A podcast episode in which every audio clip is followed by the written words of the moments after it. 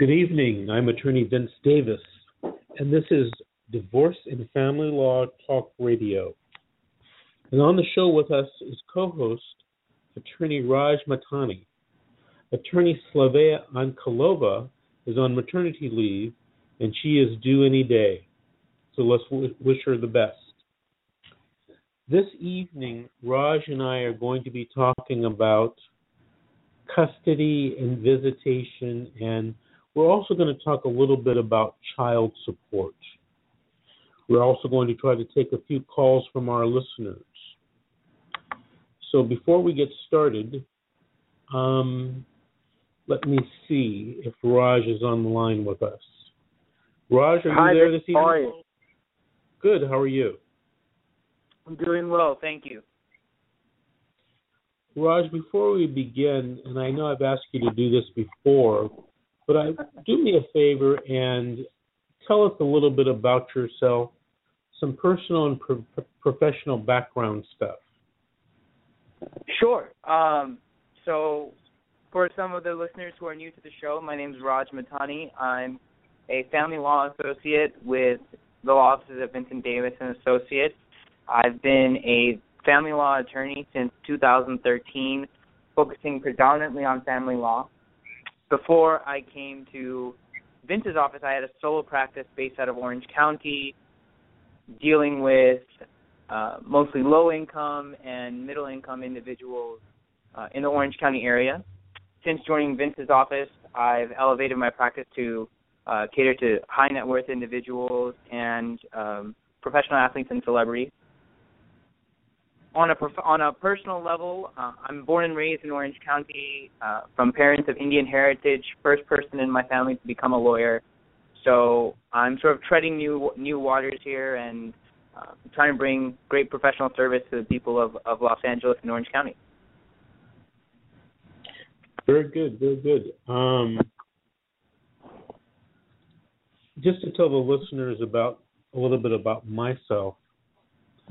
Um, this December, I'm going to have going to be a lawyer for 30 years, and for the majority of my practice, I've practiced in in family law and divorce related matters uh, for the last several years, um, and I am also a graduate of the Gerry Spence Trial Lawyers College.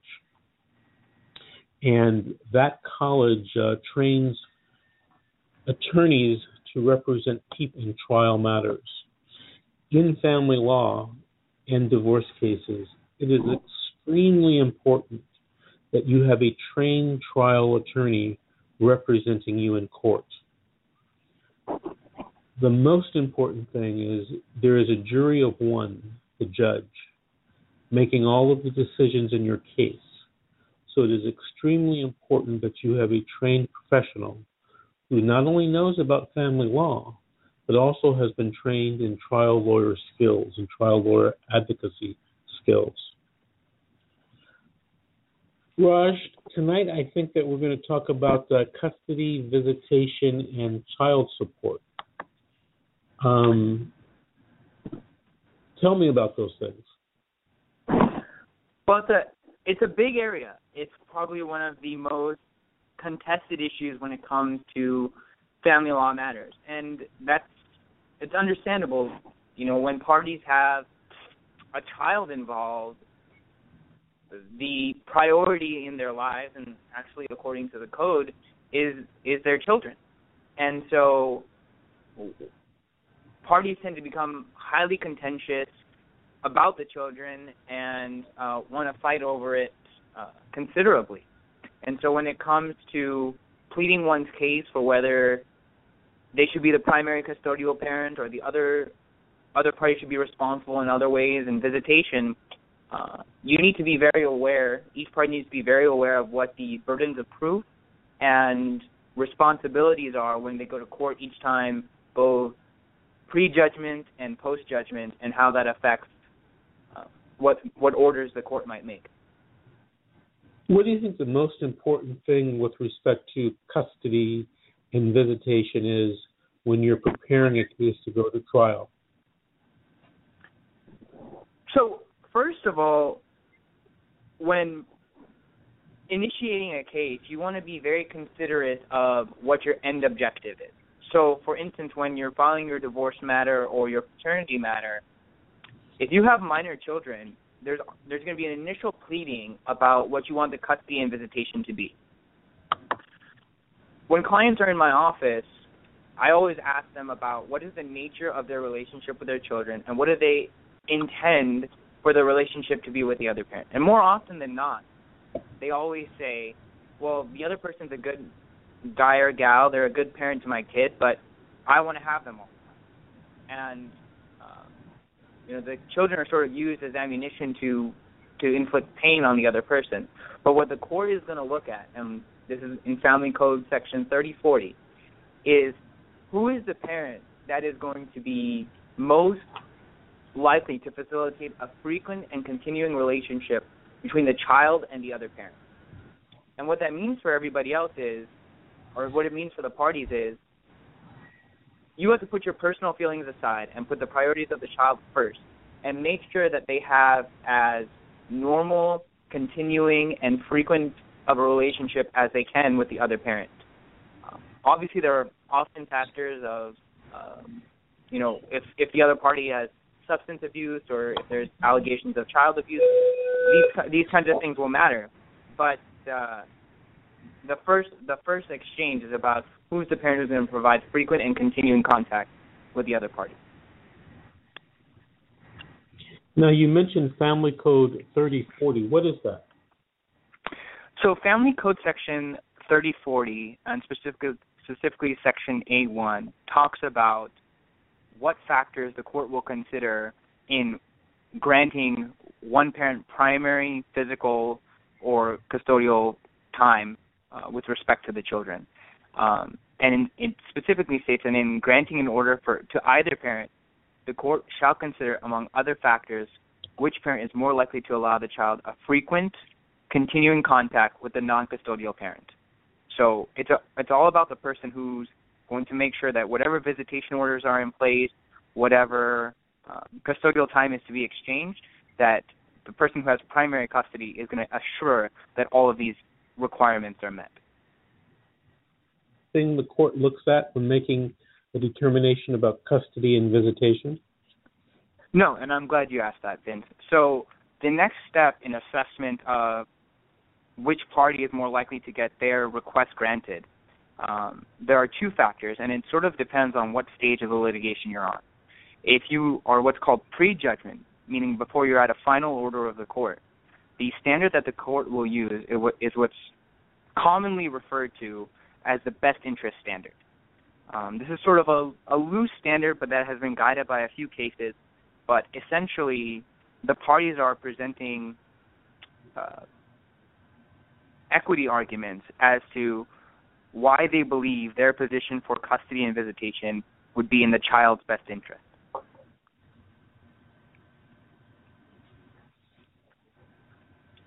That's that's a very difficult thing to do sometimes. Yeah, it is. It is a very difficult thing, and um, what complicates it further is that when people are in the initial stages of the, of of the process of either divorce or paternity, their definition of what's in the best interest of the child is often motivated by you know their emotions that are tied to the proceeding. Uh, what's critical is that you take an objective step back and realize that uh, you know the child's interests are first and foremost, and um, uh, you know there's a variety of factors that the court can con- consider in determining what's the, in those best interests. So, for instance, where the child lives, uh, what kind of housing situation they might have, where they're going to school, um, and sometimes even the differences between the two schools. If one parent has a better school than the other one, that can be an issue for for contention. So it's all these roundabout factors that go into what makes up a child's life and what's the best situation for them to be in that the parties will effectively uh, litigate over uh, in determining what's the best interest. You know, do you think that uh, there is a bias towards giving women custody of a child? I, I feel like it used to be that way. Um, I feel, in my experience recently, it's it's really it really goes to the party who can best present their case. So if you're if you're a father and and you're working hard and you have a a home to provide for your children and uh, a setup in which that allows them to thrive, there's no reason why a, a father couldn't be granted uh, primary physical custody or or have the judge decide in their in their way. Um, what tends to happen most often is that societal factors of how children are raised. Typically, women are the ones who are at home or who are doing the primary uh, caretaking. Um, and by no reason other than that's the decision that the parties had made when they were in the relationship, that they want to maintain that role and continue that role going forward. And when the court is looking at who's most available to care for the children uh, for a majority of the time, by the simple fact that uh, the wife or mother is either not working or was the primary caretaker, um, sometimes that can sway the court in their favor. But if I were a client, a male client, asking you, Raj, is is there a preference in the judge's mind to give the child uh, to the to the mother? What would you say? I would say no. I would say no. If you can effectively present your arguments as to why your situation is is better than the mother's situation, then there's no reason why a judge couldn't couldn't sway your way. Um, there is a small caveat in that it's it's the job of of the attorney to understand their judge uh, and look at the judge's history if if available, or look at their profile. And there's some of these things that are available um, to us, and see if they have a history of deciding one way or the other. But uh, in my experience, especially recently, if a father can effectively argue his case and uh, has the assistance of a quality attorney, then there's there's no reason why they could not emerge uh, victorious. Have you seen that happening more and more in our court system, where fathers are getting more custodial time? Yes, most definitely. Um, it's not only in my cases; it's it's it's in other times as well. But what's critical is that uh, the advocacy of the father needs to be very high. Um, more often than not, it's the it's the women who bring the emotion to the to the table who uh, bring arguments about how they've been the primary care- caretaker for a majority of the child's life, and what is imperative on the fathers is to uh, not sort of give up that fight too easily. Is to um, show the court through their actions and not just their words through their actions that they are more than willing to participate in the child's upbringing and uh, you know foster a, a strong living situation for them. What typical orders do you see judges make in custody and visitation cases? So they they go a couple of different ways.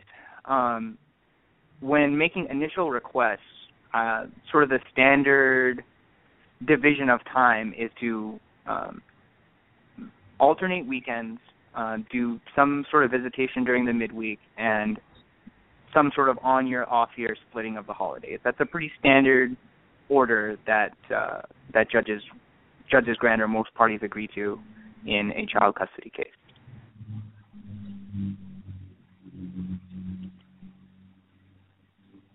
I see. You know, before we uh, go on to uh, with the custody and visitation uh, discussion and perhaps even talk about child support, um, I'm going to take a call from one of our listeners. Uh, it's area code 818 ending in 36.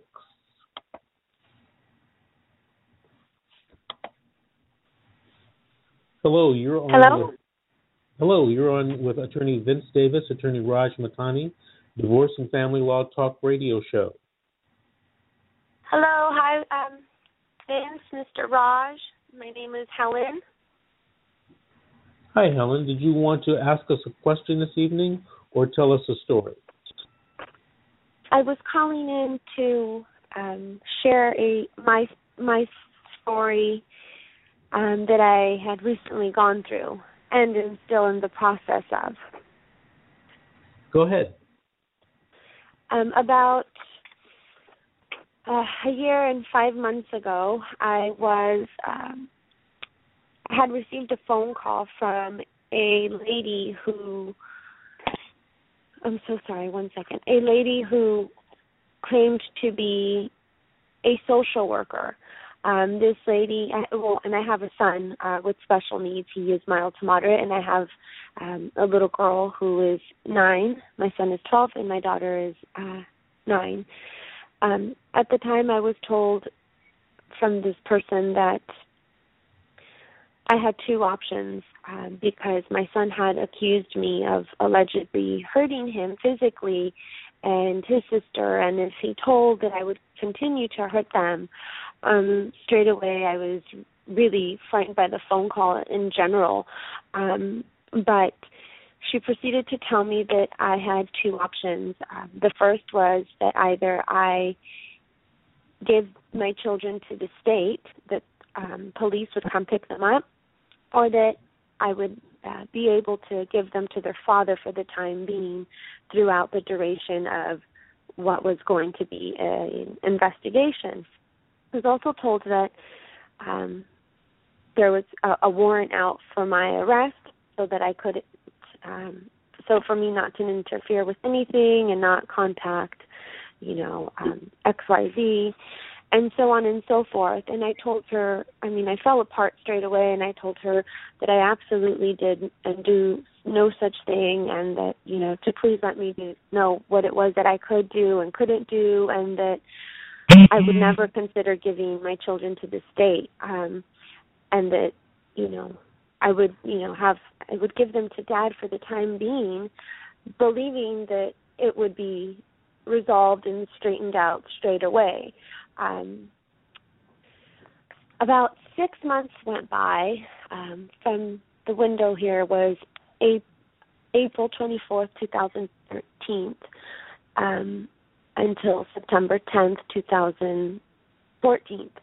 I was given a few orders through this uh, social worker stating that I needed to terminate child support straight away since the children were going to be with their father for the time being, which I did, and I I went immediately to the actual headquarters for the child support department and did that. Then I was asked to also take anger management classes as well as parenting classes. Um, at the time, I was so distraught and I did everything um, to do whatever it is they were asking she was asking of me. So I ended up taking anger management classes and parenting classes um, for a duration of almost like a month and a half, close to two months. Um, and I got certificates for those.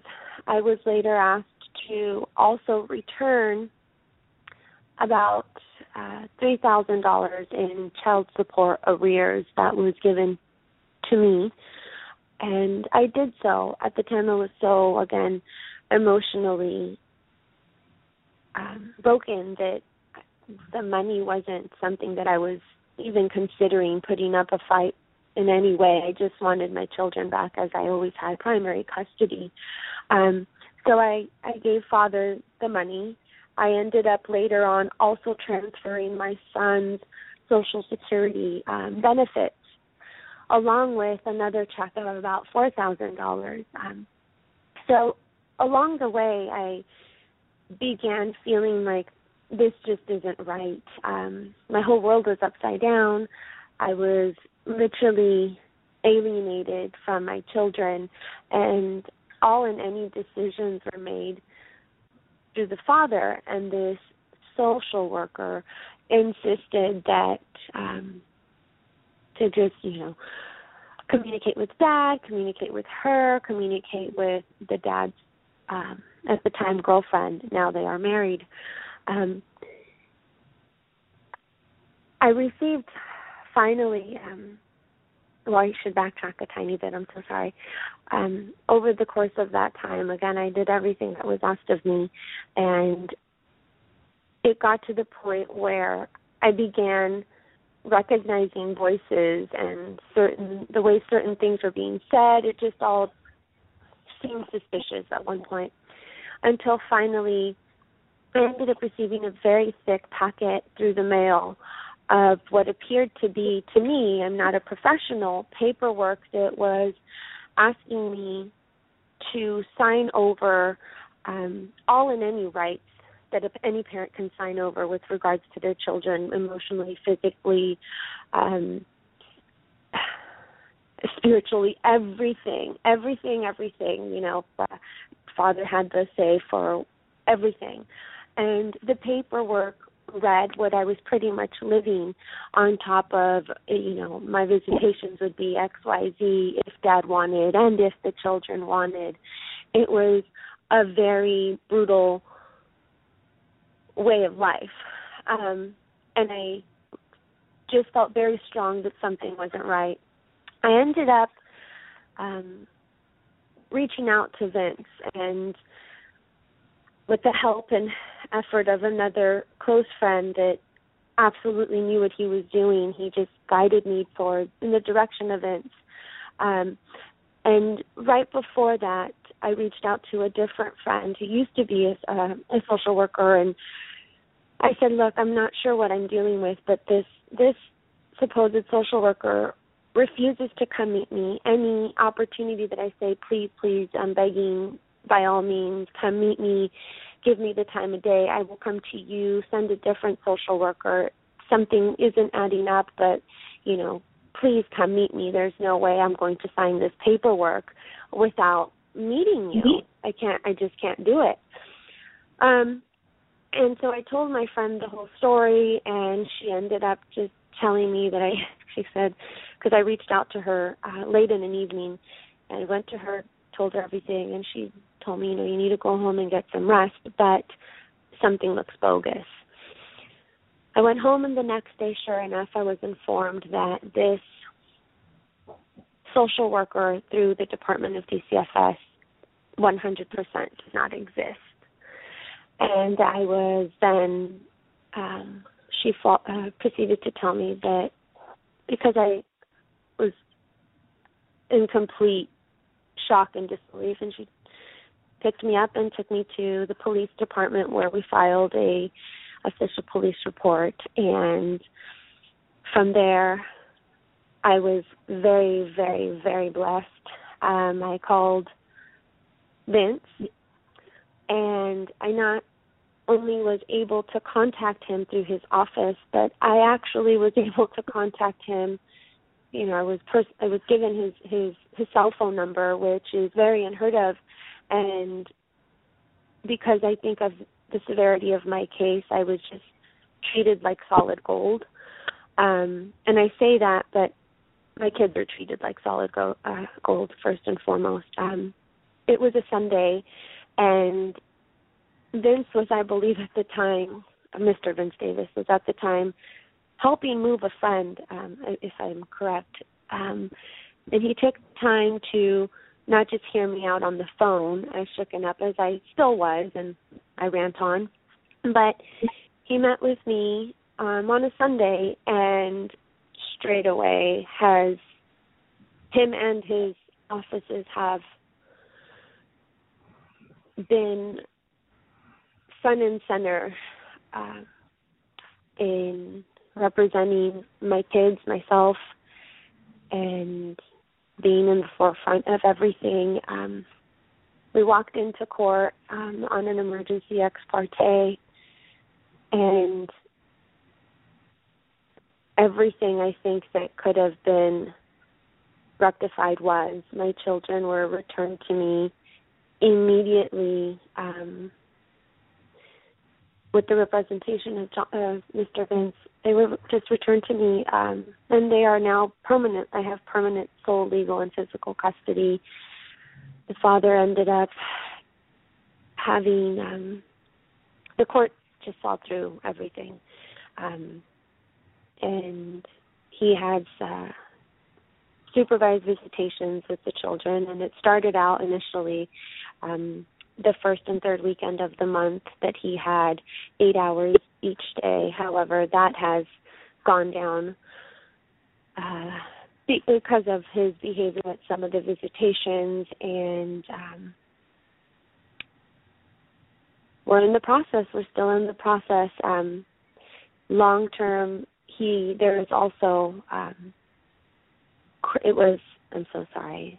There are also criminal the criminal investigation is still open, and over time certain things have also come to light, and it was announced at our last court hearing that not only was there the ongoing criminal investigation, but Department of Child Protective Services also officially had started conducting their own investigation against father. And it is believed that the person that I was dealing with that was claiming to be a social worker was his now wife, uh, girlfriend at the time, now wife. Um, they got married about five days before the big court date.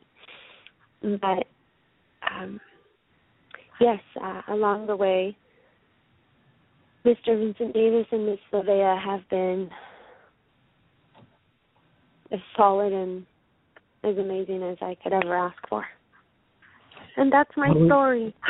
Helen, thank you very much. Just so the listeners are clear, your ex, the father of your children, uh, perpetrated a fraud on you to gain custody of your children, and then we had to go back to the family law court on several occasions um, to make sure that you had full custody of your children and to make sure that he had monitored visitation. That is how many correct. Times, how many times did we have to go back to court altogether? I want to say about two times. However, the last the last uh, time that we went was for a PPA evaluation, which was supposed to be for two days. However, it was such a complex um, case that it ended up going for four days. So you guys were you guys have been there every step of the way. Overall, I want to say maybe six six times, but all in all, we have always walked away hands down with the upper hand um, in regards to the children's best interest and what was done. Well, Helen, thank you for calling in. I appreciate it. And uh, we'll be talking soon. Thank you so much. And I thank you guys again. Thank you. Thank you. Bye bye. Bye. Hey, Raj? Yes.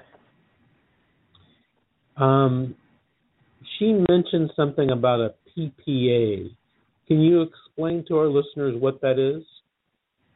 Sure. Uh, a PPA is what's known as a parenting plan assessment, and it's done through the courts to have a trained professional in uh, who has a master's in therapy or in, is hired by the court to assess uh, the nature of the claims by either of the parties. So you'll both parties will go in, have an evaluation done by this parenting plan evaluator, uh, and then that evaluator will meet with you and sometimes the children, and then give a recommendation to the court at your next court hearing as to what this neutral party, upon their own investigation of claims by by the litigants, as to what their recommendation would be with regard to child custody and child visitation. So the parents end up meeting with someone at court. Yeah, the parents will go would go to the courthouse in, in a designated um, courtroom or court meeting space within the within the court's building and uh, sit down and present their side of of the facts to this uh, neutral evaluator uh, who is not the judge who is only there looking at the claims of both of the parties and the specific events that created the custody situation and then based on on those reactions uh, present an, a, a conclusions and evaluation to the court which the court doesn't necessarily have to go with, but it's highly influential. What if, uh, well, when the parents meet with this person, do they, does this person write a report or something? Yeah, they'll they'll take notes throughout the proceeding. They will write down what happened during the evaluation, what questions were asked, what answers were provided, what uh, each party's claims were on specific events, and based on their inference or evidence that was provided at that time, uh, make conclusions as to which parent is more likely to uh, facilitate visitation or be the primary caretaker um, of the children. I see. What if the report comes back and it's against me, and uh, I wanted custody? What what do I what can I do? You can challenge the conclusions of the evaluation. Uh, there's a couple ways to do that.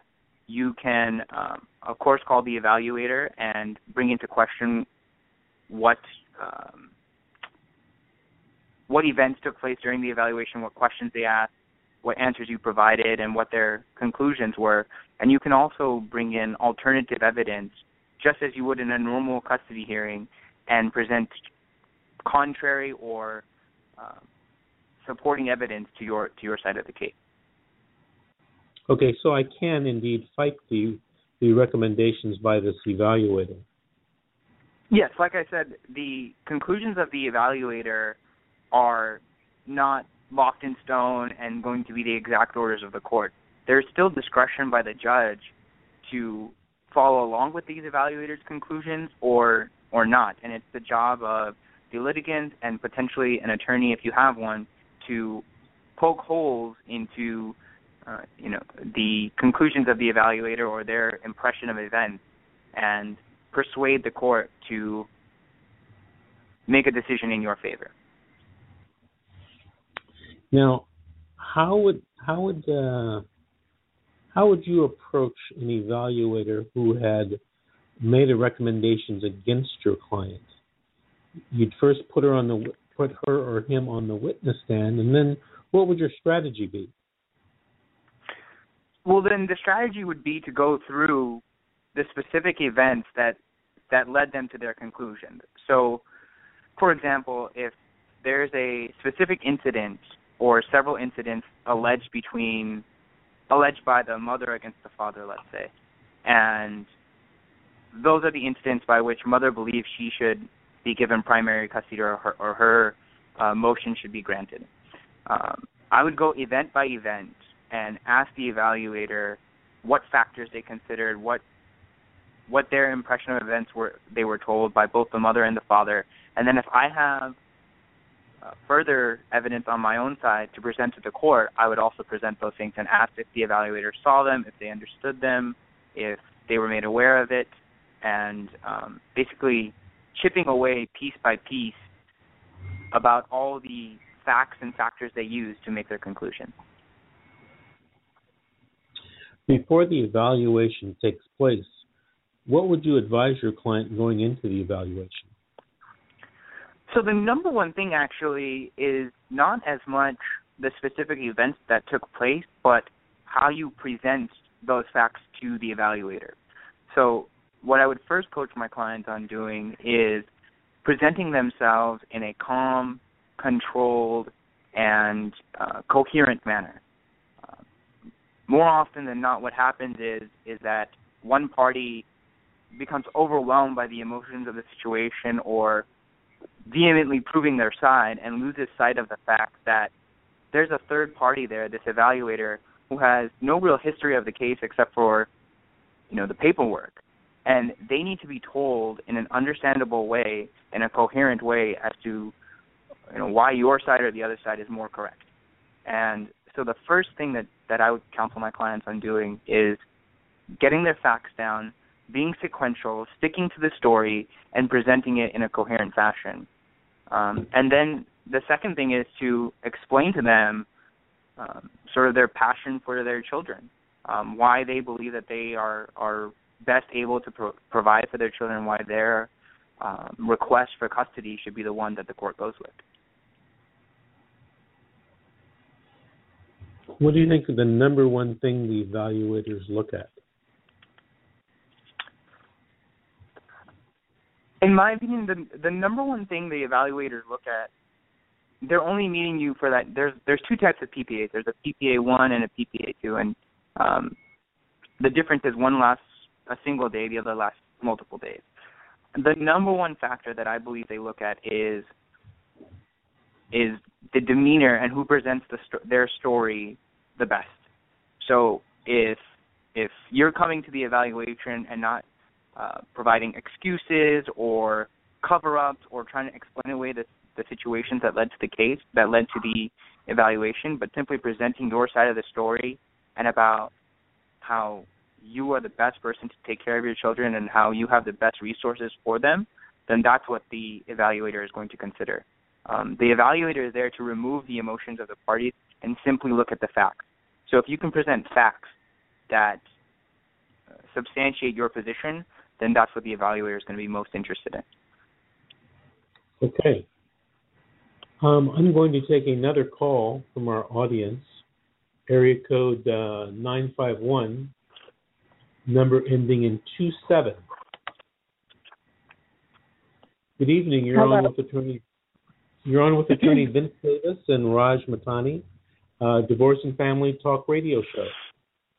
How are you? Hi, how are you? Uh, I'm okay. I could be better. Um, my name is Mary. So, I um actually I filed for divorce in March of last year, and um, and the other uh, the respondent has not filed a response, and um, from what I was told, I'm able to do a default.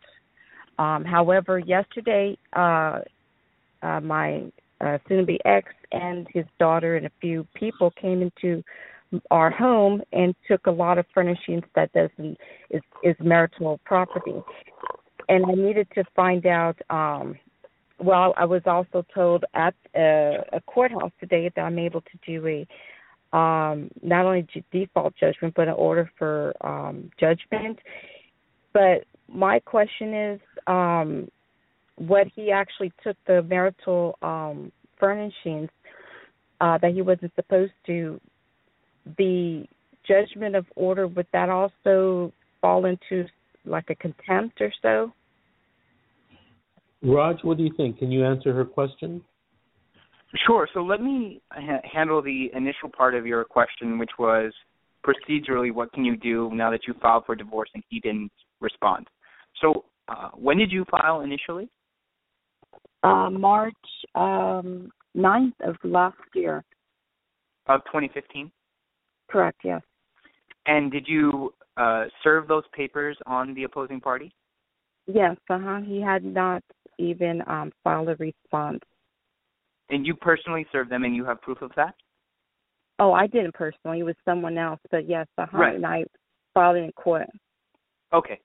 So the, the way it works is if if the opposing party doesn't respond within 30 days of being personally served with the divorce papers, you can file uh, for default judgment against the other party. And there's a, a long list of papers um, that you have to compile to make this make that part go forward.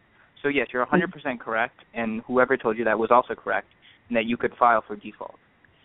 Um, now let's go to the second part of your question as to what can you do about the marital property that he took mm-hmm. since the time that you filed, right? Correct. So when you initially file for divorce, there's standard restraining orders in place that prevent either party from changing any status of what could be community property. So if you had a house, for instance, you're not supposed to sell it without notice or an order of the court, and especially when it relates to items within the house, if some of it could be community property, neither party is to dispose of them unless there's agreement between the parties. Right. So you can do a you can do a couple of things. Um, you can file for an ex parte and ask that these things immediately be returned to you, or uh, you can litigate the divorce and do the default, and once the property is allocated to you, require that they be returned to you. So um, there's a couple of, of things that you can do to help get your property back. Um, but the first step is to is to file for default and make sure you uh, continue in the process of your divorce. Well, when I um, oh, thank you for the information. But uh, when I did go to uh, court today, um, the uh, it was a facilitator. She stated that the next party they normally do not grant um, unless it's in say for instance the custody a child has to you know it's in dire need and their life is at stake. Or um, say, for instance, I'm actually um, this is very how do I say it, eminent, or I should say, um, how do I say it, emergency order for, um, or they're going to, you know, like Yeah. If they're-. They, I'm sorry. Go ahead. So uh, the reason why they're saying that on and this gets into ex parte uh, a little bit and not to get too deep into it, but in an ex parte you're trying to ask for two things. You're trying to ask for emergency relief emergency relief the day that you come to court and you're asking them to have a hearing that same day. Um, Mhm. what the court needs to consider are whether the things that you're requesting be resolved need to be litigated that day or if they can be properly adjudicated within uh, statutory timelines for filing. So normally you can get a hearing within 16 court days of a request. Okay. Um, and when you go in for an ex parte, what the court's going to decide is, do we need to decide this today, or can we wait 16 days because there's not such as much of an emergency? So if there's not as much of an emergency, the court will set it for a regular hearing within 16 days, and you can litigate whether or not this property should have been removed and whether it should be returned to you or it should go back to him and and those kinds of issues. So you can still file it. You might technically lose the ex parte, which means you have a hearing in 16 days, but it still guarantees you a hearing to adjudicate those issues. Okay, um, there's actually two or three more parts to this as well. Um, now, um, we have a house, and there's um, our real estate agent just told me today that there's an offer, and we're going to most likely take it. However, um, my husband was in like a rehab or what have you, and Mhm. daughter went to go pick him up um and now and that's the same of course the same daughter who had um got the items yesterday but now i'm trying to contact you know my husband but he has his phone of course you know turned off but um not shut down off but turned off and now all the everything has to go through his daughter and i don't you know really understand why is there um and the real estate agent can't even get a hold of him either. So Mhm. is there um I mean, how do I get him to, you know, respond to all this since there's an offer already made and we have to go sign papers tomorrow. Right. So how do I resolve that? So some of some of that burden is kind of on you. Um, I'm assuming this house is community property, correct? Yes, uh-huh. You guys bought it together. Both your names are on title. Yes. Okay. So in order for the, any sale, in order for any sale to proceed, they're go- the escrow and the court is going to need both of you to sign off on it. Um, And so if you can't, you basically have to do the best you can to try and find him and and uh, get him to sign the papers. Um, if you can't do that, uh, you know, then you can get into uh, other emergency issues um, in terms of getting the house sold if you need the money for it or whatever it might be. But um, sort of the burden's kind of on you to make sure you get him there and get him to sign off. Um, otherwise, it becomes a big litigation issue as to the house itself. So now I is would there no, please go ahead. Please go ahead. I was going to ask, uh, is there a, I mean, because we, we there's no restraining orders or anything, and this all just like, you know, came up out of the blue that he wanted to move out and so on. I mean, when he got out, I thought, you know, of course we we're going to talk and so on, but now it's like everything has to go through his daughter. And Mhm. do I actually, um, is there a way that, like, the courts or or would have to you know make him like talk to me because i i'm in awe about this and Yeah. you know about the, this situation i'm in a three thousand square foot home with hardly any furnishings now and with four dogs so i'm like um i'm not sure what to do in terms of addressing whether you can compel him to talk to you or if you should go through his daughter, um, it seems it seems like right now maybe that might be the best way is to just go through his daughter and see if you can get him to come to an agreement and and participate in this action. Um, on the contrary, on the other option is to move forward with the default and get these filings done so that um, you know you can force the sale of the house. Um, mm-hmm. The house would be one of the things that you list in the in the default papers. Um, you would describe how how the house is to be divided, or the proceeds from the sale of the house are to, to be divided.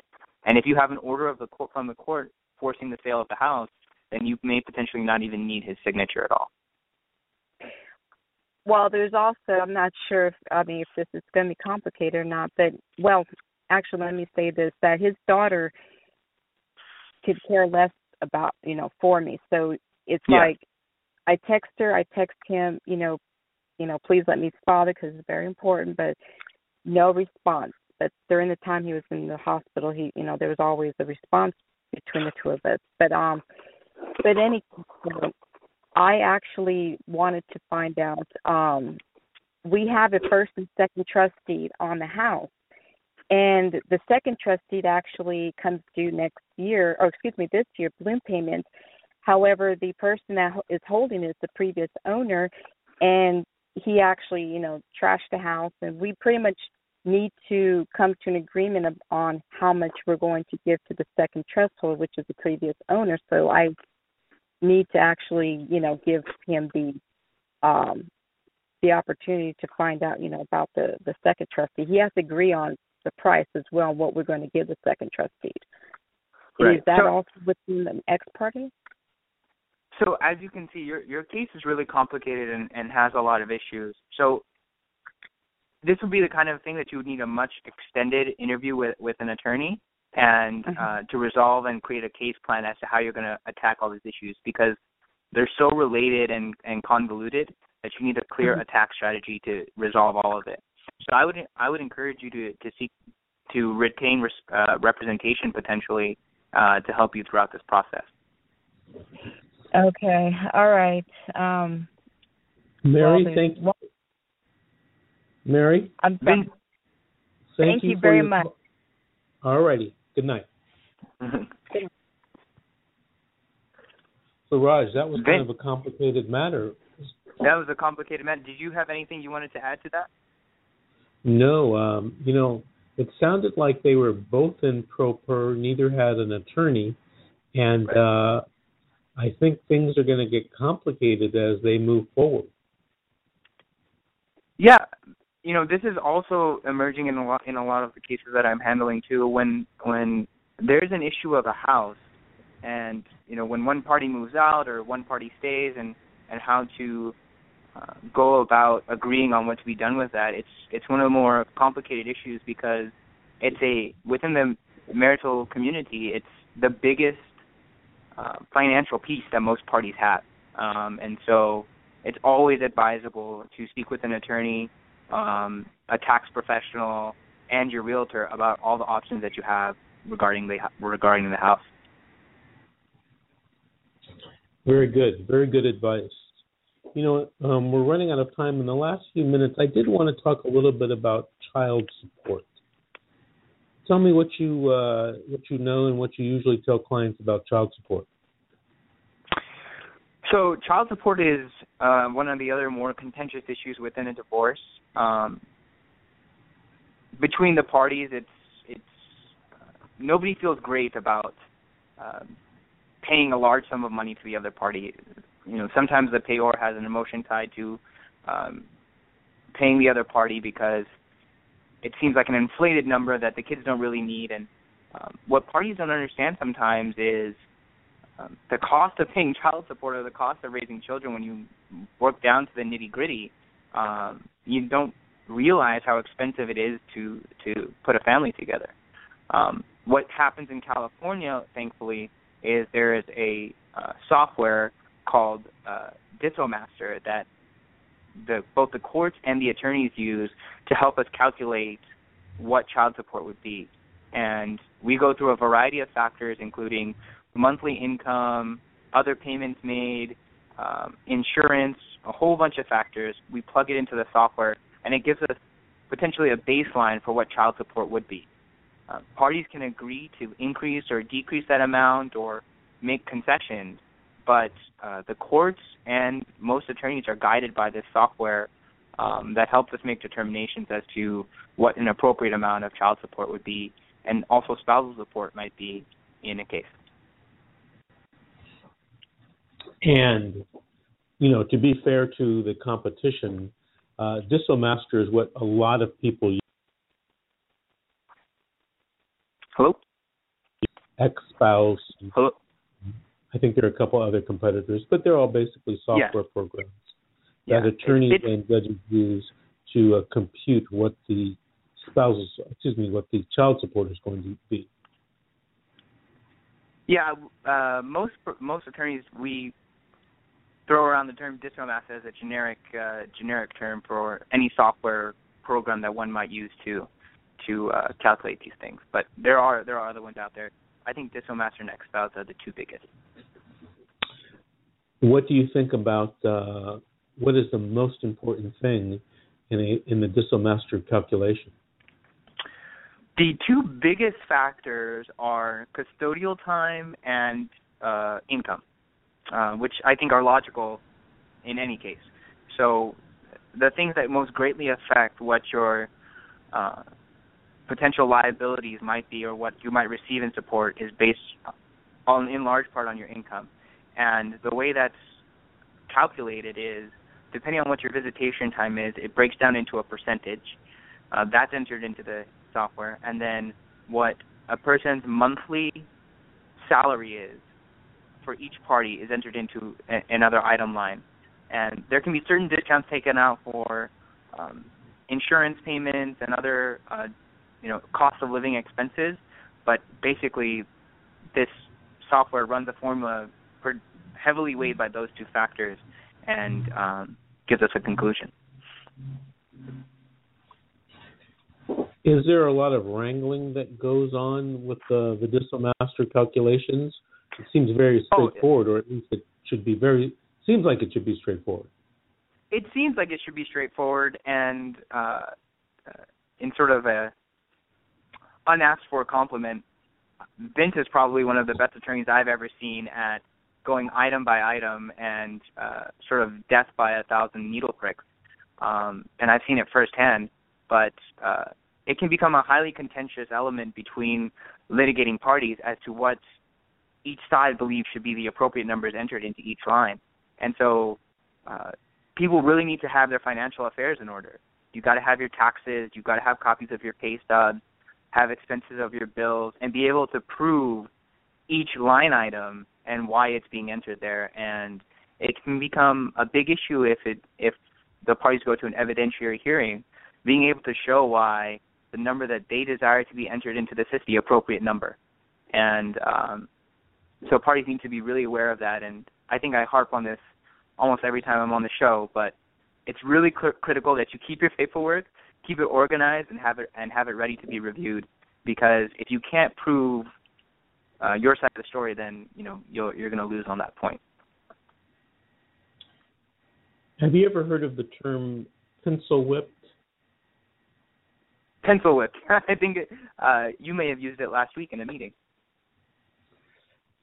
So there's an old, you know, I used to be a, a certified public accountant uh, many years ago, and there's uh, an old joke among accountants, and the joke is, "What's two plus two? And the answer is whatever you pay for it to be. and the and the DissoMaster is is kind of like that because there's so many variables and factors and uh, software settings that have to be adjusted or manipulated or massaged. Um, you know, you can be easily pencil whipped if you don't know how to use the DissoMaster and don't know, you know, all of the things and the adjustments and the modifications that can be that can be made. Um, yeah, that I would I would 100% concur with that, Vince. You know, when when we do cases and we have uh, attorneys that are um, very experienced attorneys, um, uh, I see the big difference between dealing with it, an attorney on the other side who's not very experienced, and um, they just don't know or realize the importance of all the the minor things in the DissoMaster uh, software program. That's true. You know, there's Raj, there's also a joke. Sorry, go ahead. Go ahead.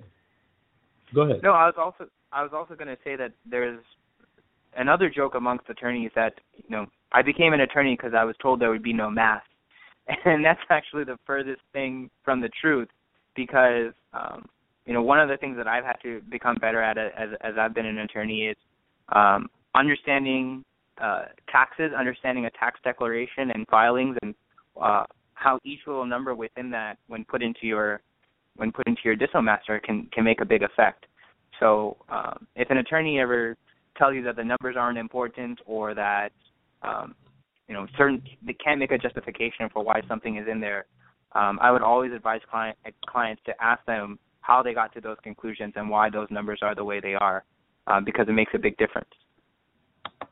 It can make a big difference. And you know, Raj, uh, tomorrow you and I are going to do a, a hearing on uh, child support, and we are. Uh, and the range in the DissoMaster, I goes from nine thousand and change all the way up to almost fifteen thousand dollars per month, and that's a huge spread when you're looking at per month for a young child who I think is four years old, and uh, you know our client is facing you know paying child support uh, for the next uh, 14 years.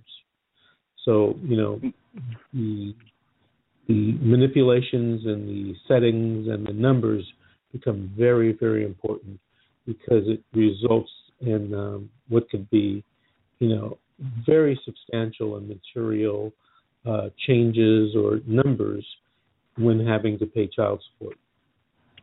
Don't you agree?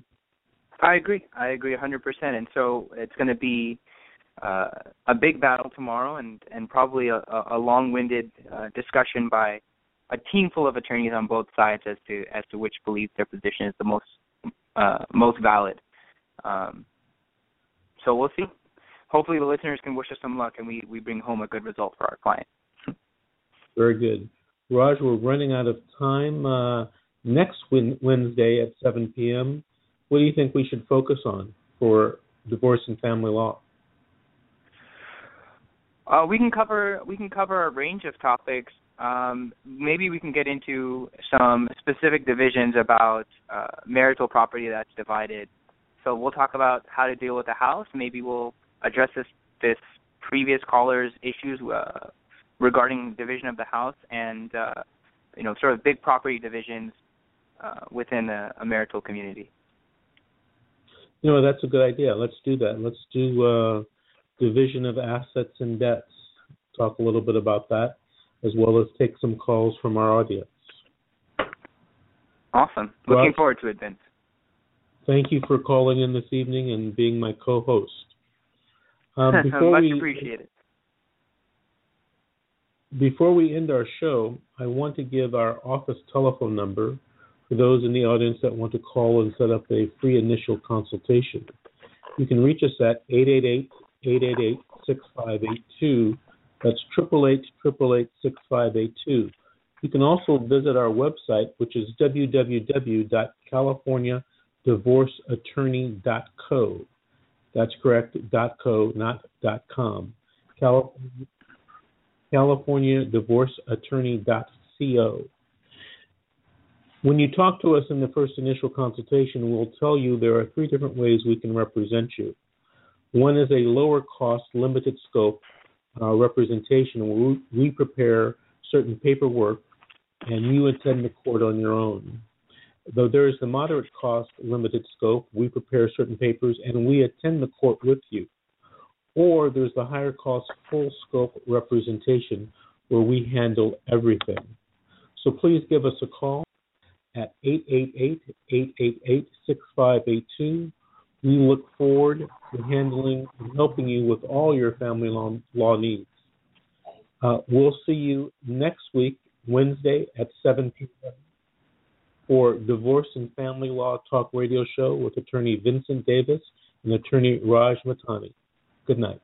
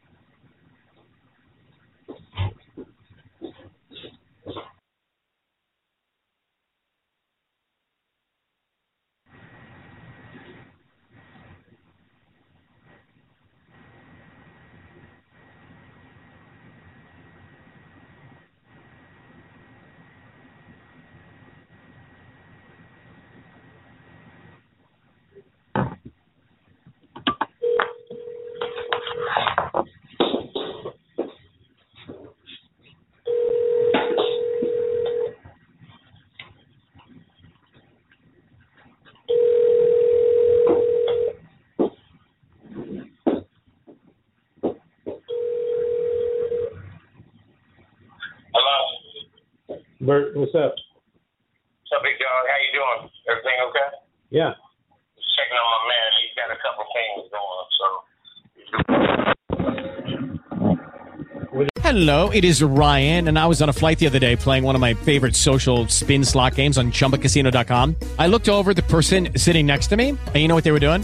They were also playing Chumba Casino. Coincidence? I think not. Everybody's loving having fun with it. Chumba Casino is home to hundreds of casino-style games that you can play for free anytime, anywhere, even at 30,000 feet. So sign up now at ChumbaCasino.com to claim your free welcome bonus. That's ChumbaCasino.com and live the Chumba life. No purchase necessary. Group. Void were prohibited by law. See terms and conditions. 18 plus.